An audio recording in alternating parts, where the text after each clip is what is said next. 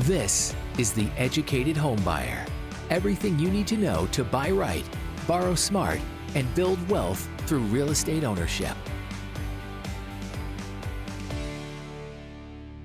When going through the home buying process, you often think of down payment and closing costs being the two major things that you're going to have to pay for when buying a house. And as somebody that's been doing this 20 years and someone that just went through the home buying process, there are often costs involved that you don't really think about. So in today's episode, we're going to be talking about the true cost of buying a house and it the idea of additional things coming up through the process, things that you need to consider as a first-time home buyer when going through that process. So Josh, the true cost of home ownership, what comes to mind? What comes to mind to me is that I am amazed that most loan programs Fannie, Freddie, FHA, VA will allow you to use every nickel you have at closing. But so between your down payment and closing costs, which are the two we're going to kick it off with, if you have not one nickel left to your name, for the most part, they're not going to require reserves. They're not going to require anything post closing. And occasionally, once or twice a year, I will have a client who appears to be in that situation. And it scares me, puckers me a little bit. I'm not super comfortable with it. So that's really what we're going to talk about today. Beyond those things, beyond the obvious that everyone knows and is aware of, what do you need to be aware of so you don't get a shock post closing so you don't go from an 800 credit score and no credit card debt to a lower credit score and much higher credit card debt because you didn't uh, have funds saved and allocated for these things. And, and we're going to go through it. There's some strategies, Jeb, for minimizing these. These all can be very high end costs. They can all be minimal to nothing depending on how you handle them. No, and we laugh a little bit when we say using every nickel to buy a home because I wouldn't do that. You wouldn't do that. I think the greater majority of people out there wouldn't do that, but there are people that are really looking to put everything they have down to get into a home. In fact, we often have people reaching out saying, Hey, are there any programs where I don't have to put a down payment, where there are no closing costs and I can buy a home? And the reason people often are thinking along those lines is because they just don't have the funds to do it. In which case, you probably shouldn't be buying a home.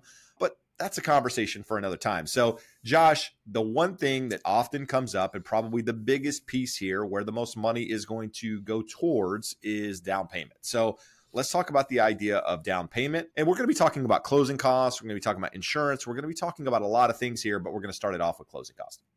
Absolutely. Payment, so this rather. one's this the down payment is super easy for people to understand. For the most part, other than VA and USDA, a down payment is going to be required. With VA and USDA, you can do zero down. You might be able to get down payment assistance, but on a down payment assistance program, you still have a down payment. You have someone else coming up with that money. Other than VA and USDA, there aren't really zero down programs available. There are a handful around the country, incredibly niche. Most people aren't eligible or don't qualify. So let's look at FHA and conventional, the most common options, minimum down for someone wanting to buy. So conventional up to the new loan limits for 2024, $766,550. You can do 3% down. FHA 3.5% down. Other than borrowers who either qualify for the Home Ready and or Home Possible programs through Fannie and Freddie, or someone that has 800 credit score, FHA usually ends up with a lower monthly payment. So three to three and a half percent down minimum. If you go above the 766 550 loan amount on a conventional loan, you're looking at a minimum of five percent down. But as we've seen, Jeb, prices are high, rates are high, affordability is low. So from 2021, if we look, the average down payment was 14%. And that's split from move up buyers who are mm-hmm. probably averaging 25 to 30% down and first time buyers who are averaging 5 to 7% down. Well, that number has gone up to 21% for 2023 because we have less of the first time buyers, more of the move up buyers, and even the first time buyers are skewing more towards those folks that maybe have 10% down just because of affordability being such a big issue. Something, Jeb, that you and I talk about here a lot. People will often ask, okay, I want to do 5%. I could do 10%. I need the payment lower. How much lower is my payment if I put an additional 5% down? Most people are shocked at how little yeah. a chunk of down payment makes a difference. For the most part, with rates where they are right now, if you put an additional $50,000 down, it's a $350 difference in the monthly payment. So people are expecting, hey, I've, i could put an extra 10 down if I need to to get that payment down. What is it going to do for me? You have $70. And most people will say, hey, I'd rather have 10 grand in the bank than the $70 savings on the monthly payment. So that one, Jeb, is, is pretty straightforward for people. They know, they have an idea of what their options are, and it's a percentage. Hey, I'm looking in this price range. This is my percentage down. That's how much I need. The closing costs vary a little bit. So when we think in terms of closing costs, there's two groups there. There's the non recurring closing costs. And the simple way to think about this, they're things that are just related to purchasing the home and financing it. They're never going to come up again. Then we have non recurring closing costs, which you may have heard called prepaids, prepaid expenses. That includes your first year's insurance premium. It includes some prepaid taxes. It includes establishing your impounds if you're going to impound for taxes and insurance, meaning having your lender pay those for you. Those get collected at closing. So, what we like to tell people, everyone always wants to know what's the rule of thumb? And they'll ask us that on the live show. And we have no idea where they are in the country. So, 2 to 5% that's a pretty big range. But mm-hmm. 2% is about as, as cheap as you're going to get out of it. And that breaks down to about 1% for closing costs, 1% for prepaid items. If you're in a high closing cost area, an area that has taxes to the buyer for purchasing, high recording taxes, an attorney state where we have a bunch of stuff, it could go as high as 5%. mm hmm For most people, probably going to be in that two and a half to three and a half percent range. And that doesn't account for any points. The low end of that range doesn't account for any discount points. It's been more common the last year and a half as rates have gone higher to pay points. But when we say 2%, you're really looking at no discount points, no origination fee, just loan cost, escrow, title, appraisal, that stuff, and then your prepaids to get your insurance premium and your taxes and all that stuff set up at, at closing. That's really the best way to look at it. You're looking at a minimum 3% down, minimum 2% in terms of closing costs. There are options to get help with that. Your lender and your realtor can walk you through that. You can get a lender credit. You're going to pay a higher interest rate, but the lender can cover some of those costs for you. Jeb, from your side, if you're in the right kind of market where it's a little bit softer, you may be able to negotiate with the right uh, offer price to get the seller to pay some of those. So there are options to get that down. So you can truly get in with zero. You are not required to pay any of those, but someone is going to pay those on your behalf or you're going to pay them. Yeah, and some other things to consider is depending on what type of year you're closing, if you're deciding to impound your taxes and insurance and make them part of your monthly payment, you're going to pay more upfront to do that because of how that impound schedule works. So something to keep in mind there. And, and in addition to that, Josh, we got some changes happening right now in the real estate industry that could impact this number in a considerable way. At the moment, for most states out there, the commissions paid to the buyer's agent in order to help a buyer find a property are paid by the sellers and the selling agent on that property. It's a commission that's negotiated when that listing is is originally taken and it's divided in some fashion to start with and and therefore a buyer isn't typically paying any fees to have a buyer's agent represent them. Well, we know what's happened over the last couple of months here is there has been a, a case out there ruled in favor of sellers and basically it's going to change the way this is done. At the moment, we don't really know. If um, it's upheld on appeal, it correct. could change the way things are done, and that will be years into the future. Yeah, but it's going to change things in in a way that buyers are probably going to have to pay some portion of a fee or something going forward in some areas. Now, all states may not do this, all sellers may not require the buyers to do it, but it is going to change things and that could change that cost. So instead of going down the rabbit's hole there, that's something to keep in mind. Now, Josh, you mentioned down payment, we mentioned closing costs. You know, I know a lot of listeners out there listen to the podcast, watch us on YouTube, really have no idea where to start when it's talking to a lender, talking to a real estate agent and his, you know, combined experience here, 40 plus years in the business. We actually created a referral link that's in the description below that will get you in touch with somebody we know, like, and trust that can guide you through that process, whether it's a real estate agent or a mortgage professional anywhere in the United States. So if it's here on the West Coast, probably going to be Josh that you're talking to. If it's another state out there, it's going to be one of our, our professionals in that state. But these are all people that we know and can guide you through that process. So if you need somebody, check that link below. So, Josh, we've talked about closing costs, we've talked about down payment. Another big one right now that is making headlines is insurance. Insurance has changed considerably over the last 12 to 18 months in a lot of states out there. A lot of these states ha- are prone to natural disasters, Florida being one of them, California to some regard with wildfires. But on top just, of that, I just got back from Hawaii. Hawaii had a Hawaii, terrible wildfire. Yeah, think of all of those things happening And so these insurance companies are having to jack premiums up in order to cover a lot of these expenses. And, and on top of that, like here in California, I know that insurance companies have been regulated for the better part of five years where they've been really not able to raise fees in order to cover actual premiums. A lot of these companies are losing money in states like California because of where they've been required to keep premiums at. And that's just changed. And so these companies are jacking up premiums in addition to companies just leaving the state of California um, and some of these other areas, which means less opportunity to find insurance out there, which means the insurance companies that you're dealing with a lot of times can charge more because they're not having to compete with the guy next door. So, Josh, why don't we talk about insurance a little bit? What you can do, if anything, in order to help control that cost. Well, just think, Jeb, also in terms of the natural disaster, the lack of competition when insurers leave states, which we're seeing in multiple states, not just in California, just the overall effect of inflation. We all know how inflation has affected us. I went to Five Guys, Jeb, last Thursday, and for a double cheeseburger, fries, and a drink, I paid $30. So we know what that looks like, but that looks the same for insurers. When they look at a replacement cost for your property, both materials and labor are significantly more expensive. So when they do have a claim, those claims are larger, so they're having to charge higher premiums. Now that component of it is maybe adding 20, 30, $50 to your monthly premium. So it's not a huge number in the scope of buying a home and looking at your monthly payment, but it is something to be aware of. The fire stuff, the flood stuff, the natural disaster, if you're in a, a hurricane area, it can be a big difference. Jeb, I, have a client here that they were looking in areas that were fire hazard areas and mm-hmm. they had to continue looking because the first house that they wanted to make an offer on their homeowner's insurance would be $400 a month. Doesn't work. Like they don't qualify. They go from, hey, we're well qualified to we do not qualify with a $400 monthly insurance. So they had to buy a different home in a different area. So checking with your lender on the front end, making sure your realtor is in the loop on that if you are in one of these natural disaster areas. Shopping. It's not as simple like everyone likes to go to their auto insurer. Hey, I don't own a home, but I have auto insurance and I know I get a discount on the bundle. I'm going to call them up some of, without naming anyone names here and getting ourselves in trouble on a national podcast, some of the biggest auto insurers are terrible to deal with uh, for us on the insurance side. They're difficult to get a hold of, to get what we need, and their premiums are high for you. So it is important that you're dealing with a reputable, well rated insurance company. You don't want the lowest premium, and then you have a terrible time if and when you ever have uh, a claim.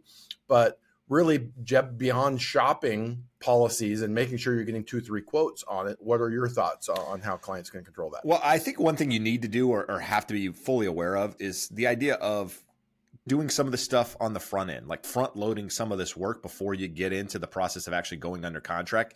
And prior to the last couple of years it's never really been a concern. It's always like hey find your house and then you can figure out some of these alternative costs or some of these additional costs that are going to come up. But now in some of these states the cost is astronomical. So you almost have to get an idea of what you're going to be paying up front so that you can factor it into your budget just to make sure you're not getting yourself in a position where you're over your head. And on top of that josh I, what i would do is I, I, typically deal with a broker a lot like you, but on the insurance side. So I deal with a broker who has access to the the major companies out there that we all know, but they also have access to some of the smaller insurance companies that write policies under a bigger insurer's name and just like some smaller brand. And so what I found was when my insurance guy, I talked to him this year, I called him to get an insurance quote for a new house and he basically said, "Hey, look, your current insurer that you have right now is going to be dropping you at the end of the year anyway because they're no longer doing policies in California and then he mentioned some other insurers that he would normally go to, but said, hey, they're not writing insurance. Well, come to find out, he was wrong on both of those because my current insurer that I had on the previous house sent me a new quote showing me what the new policy would be. And it actually went up a little bit, but not anything crazy. And then the insurance company he mentioned that wasn't writing insurance at all anymore in California, I called another broker and they were able to do it through that insurance company. He was getting information from his side that said they couldn't do it. Well, I ended up getting a policy through that insurance company, and it was quite a bit less than what he was quoting me on his side. So I would say I'm always been very loyal to people who have done my insurance in the past, but it's worth calling around and just it's not always about the lowest rate. I get it, but on an insurance side, when the premium is exactly the same across the board, I'm going with the lower cost in that instance because the, the policy doesn't change. So just do your homework and, and make sure. And again, I would recommend doing it prior to maybe getting fully involved in the process just so you have some time to work around if you need to do it. Following up on that, Jeb, the first three things we've talked about down payment, closing costs, insurance all three include variables, options, unknowns. Mm-hmm. So don't go look at a house. Do not look at a house. Don't walk into an open house until you've talked with a professional who can guide you and walk you through that so that you know where you're at and you're yeah, comfortable you know. with that. Because everything that we're going through from here on, they're more known, less variable, and things that you can control or have options to get a low, no cost. So, but also less thought about. I mean, honestly, more known, but less thought about in the overall scheme of how they affect your budget. So let's start with that, Jeb. The, the, rest of the stuff we're going to talk about really falls more on the real estate side. So that's your area of expertise, but especially your area of expertise, having just gone through this. You moved, and yep. your move was not a big one. You literally moved from one side of development to the other. So yep. as far as most of these costs go, they're as minimal as could be, as known as could be, but definitely had some things. So why don't you start by telling us a little bit about the experience with the HOA dues? So you've been there a long time. You were a board member. You know what they have been, and you know now that there's going to be an increase to those dues. Yeah, so I've had a couple of HOA issues over the last couple of months. Issues, I say, and not really an issue. One with myself and one with a client that we recently closed where HOA dues went up. And so you have to understand when you're in an association that has amenities, that has cost with landscaping and just different things, that over time, costs are going to go up, right? So we talk about inflation all the time on the other channel and on the lives. And while inflation is moderated, prices remain high. And so a lot of these service providers that do work in these communities now charge more fees. And in order for your budget essentially to stay in line, the HOA has to start charging more money to pay for that. Well, the association that I'm in just jacked dues up 11%. And so this was prior. So I closed in November. The budget wasn't out for 2024 yet. The minutes weren't out for 2024 yet. So there was nothing that I could have read into that would have told me, hey, this is going to go up 10, almost 11% year over year without having guessed it a little bit. I, I figured HOA dues were going up. I didn't think they would go up 11%. Now, the big scheme of things, it's not a lot of money, but it is if your budget is super tight, if you're in an instance where the payment you were just scraping by to start with, and then you didn't factor in this increase in an uncontrollable expense. I mean, it's it's not something you can control. Otherwise, unless you just don't buy in an HOA. The other instance was a, a client, I might have mentioned it on the podcast at some point where they had a special assessment. The day before they were supposed to close, I got a letter from the agent on the other side said, Hey, my client received this in the mail and it shows that I think it was I don't remember five was it five thousand dollars? Yeah, five thousand dollar special assessment, not spread out over a period of time. It was five thousand dollars you need to pay, and fortunately, it was the day before closing, so therefore it was a change in circumstance of the contract. We were able to go back to the other side and say, hey, listen. I know we've released contingencies. I know we've done all of that, but this changes everything and we're not really in a position to close until you remedied this situation and therefore the seller on that side paid that 5 grand. But had that letter came out literally 24 48 hours later that would have been on the buyer to have to come up with that money or the new owner in that instance. These are things that you need to think about. That's why going through HOA docs is important. Looking at reserves looking at the minutes because the minutes tell you what the community is talking about and just all of these things. And while we had an idea that an assessment was coming, we actually thought it was a little bit less based off a study that they did earlier in that year that showed that they were probably going to raise it about 2500 well they went up and did 5000 so either way we had an idea we just didn't realize the magnitude of it and these are all things that you have to factor into that process josh. And it's not uncommon jeb. You and i were just talking the property i inherited from my dad. They had a poor board performance poor management for a period of time. So those uh, hoa dues it's what three miles two miles from your place? Not even comparable. The values are a third of what the values are in yours. The amenities are a third of what there are in yours but our dues are the same and they had consistently been going up we got a new board in, they did a new reserve study, they did some things, and they got everything caught up. So last year we actually had a reduction down to four hundred and think seventy five dollars a month. Well, just got a notification that we're going to be going up. So it is important to dig into those things. And I, I think many agents and their buyers don't do as much due diligence on that end as they should. And, and people are listening to this going four hundred and seventy five dollars in HOA dues, and it's going up. Like, what are you talking about? So yeah. realize it's all relative based on area, based on based on what the HOA covers. So not all HOAs are created equal, if you will. So just hey, Jeb, my place that. in Rancho Mirage is, is seven hundred and fifty dollars a month, yeah. and that's low out there. Some of them are 1100 1200 And if oh, you're in a high rise, some of these high rises are two, three thousand dollars. Absolutely. Yeah, no, it's wild. Some of these high rises in Miami, the cost to live in South Florida to manage that building with insurance costs going up and natural disasters happening or potential natural disasters like hurricanes. Yeah, you're going to pay more and you need to factor that in. The true cost of buying a home isn't just that down payment and closing costs.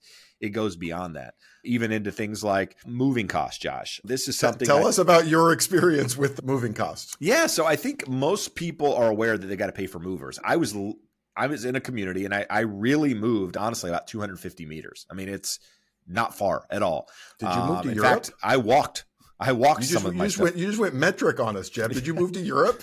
I run, and sometimes we measure in, okay. in meters, and okay. so that's what came up in my head. Got it. But but no, I, I'm going to the metric system. In all reality, I mean, these are things I factored in. But then you start going, and you go, I need boxes, I need tape, I need zip ties, all of these things that are like not a, a big thing, but you realize you just keep buying them, and then you run through boxes, and you buy more, and then you know all said and done, we probably spent between packing tape, boxes, I would say probably close to three, four hundred bucks, maybe even more, because some of the stuff we bought, like industrial type, I mean, like a mover would actually use it. Once my mother in law got involved and, and started buying things, and then I got a pod on my driveway to load things into just because I didn't want to have to deal with it all on moving day. I figured I'd pack the pod over a week. Then I would get movers to move the big stuff and then I could have the movers move the big stuff and unpack the pod, which is exactly what we did. But these are all things that are factored into the cost of moving. Things that, yeah, you can get your buddies and go rent a U-Haul truck and do all of that. I'm not saying I'm above that.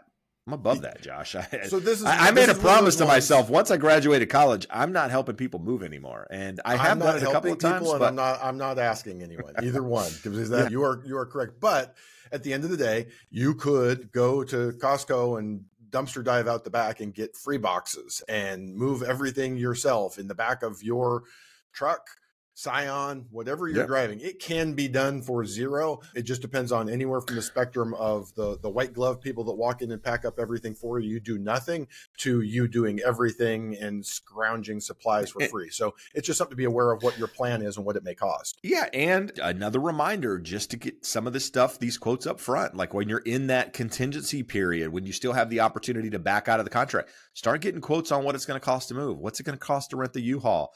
What's it going to cost to rent that pod? Okay, if you're doing it yourself, do you have to take off work? Is are you losing money because you you're not working that day? I mean, what's the cost of doing business in that move?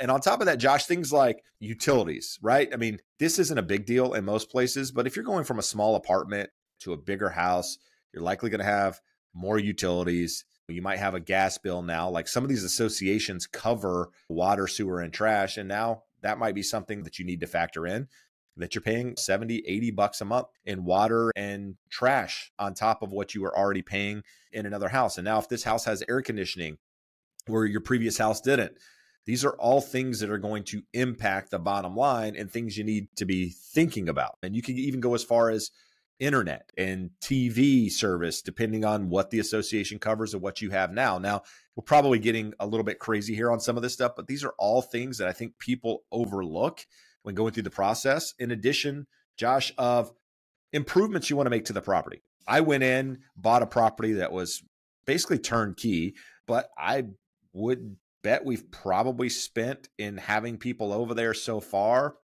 1500 two grand in in doing just small things and and I've done a lot of it myself but just having people do things that we needed done to accommodate our lifestyle and what we were trying to do with different things. So all of that needs to be factored into the bigger picture. And that's not uncommon. I was telling you, my wife has a friend who's looking at buying a house here in Fountain Valley, 1,500 square foot house. And in her words, it is the perfect house for me, it has everything I want. And then she goes on, we're going to do X, Y, and Z, be about $3,500 that's real money. I mean, you know, it's not like $350. Sometimes it is. I guess you could find the perfect home, but the reality is most people mm-hmm. when they see that perfect home, they still go, "While it's empty, before I move in, this is the perfect wow. time to do those little touch-ups, tune-ups, improvements that I would like to was, do to that property." And, and how about this on, on top of that, Jeb? Not just those little things. How did your furnishing needs change when you moved over to the new property? I mean, going back just a moment here, I was talking to somebody in the gym, just bought a house. Guess what? They did painting, scrape the ceilings, drywall, whatever over the last week before they moved in. So th- this was a cost that wasn't paid by the seller. These are real expenses that they're having to pay in order to do it. So typically there's that sort of thing on top of furniture. We sold our house, bought a bigger home. We left some of the furniture in the house. We sold some of the furniture. So we knew we were going to be buying furniture in the new house, but then you get in and you start mm-hmm. realizing hey, I've got multiple couches now. I've got different expenses, different things happening that fortunately we had kind of factored into the budget, but some people aren't thinking about those things when going into it. They're just excited, elated from you know an emotional side of being able to actually buy a house that they forget, crap, I've got all of these additional things that I have to factor in. And maybe you're one of those people that says, you know what, I'll just put it on a credit card. Well, Josh, what what are interest rates on credit cards right now? 25% or something, something nuts at the moment. So you yep. can choose to delay the burden, but you're going to be paying for it long term if you decide to do that. Yeah, those days of 0% interest offers, hey, we can do it. If we pay it off in 18 months, we're not going to pay anything, are behind us. And this is, again, sometimes we can come across as pessimistic here. We're not being pessimistic. No, not at all. Optimistic and realistic and just help you understand these are the things that people go through. All of these can be an issue, can not be an issue, but they are things that you should think through and think how they're going to impact you. So, Josh, you said that. I, I think this is a question I'm going to pose your way. All of the things we just said some of them are perceived negative because of it being a high cost. So it could look as if, why would I buy a house? This is crazy. Like all of those things you just said make me not even want to own a house. Why is homeownership still that important, even when we're talking about the stuff we're talking about right now? So when you look at it, the majority of these you're going to have as a renter. They just may be different. You have renter's insurance. Is homeowner's insurance going to be more expensive? Yes, because it co- covers the structure. Are you going to have to furnish it? Yes. When you get to a point where you own a home, you're later in life. When you get your first apartment, you're happy with whatever couch and bed you can have to rest on. And then you might have a nicer apartment with nicer furniture later on. And then when you move into a home, you, you just have higher level of expectations. So the, the costs can and do increase. The biggest thing in terms of this is fixing the actual housing cost. Everything there except for the mortgage payment, the principal and interest, that's the biggest piece of it. That's 80% or more of this cost. And by fixing it today, we went through these numbers. Most parts of the country, it is more expensive to own that home than to rent a similar home. And when you then do that comparison, how long does it take until that changes? if interest rates do not go down and the homeowner doesn't get a chance to refinance to a lower interest rate, it's about 10 years. If rates moderate to five to five and a half percent, which you and I are of the opinion that they will in the next couple of years, that drops to like a five year break even, depending on how soon that happens. So we have people regularly want to say, well, it's $1,500 cheaper for me to rent.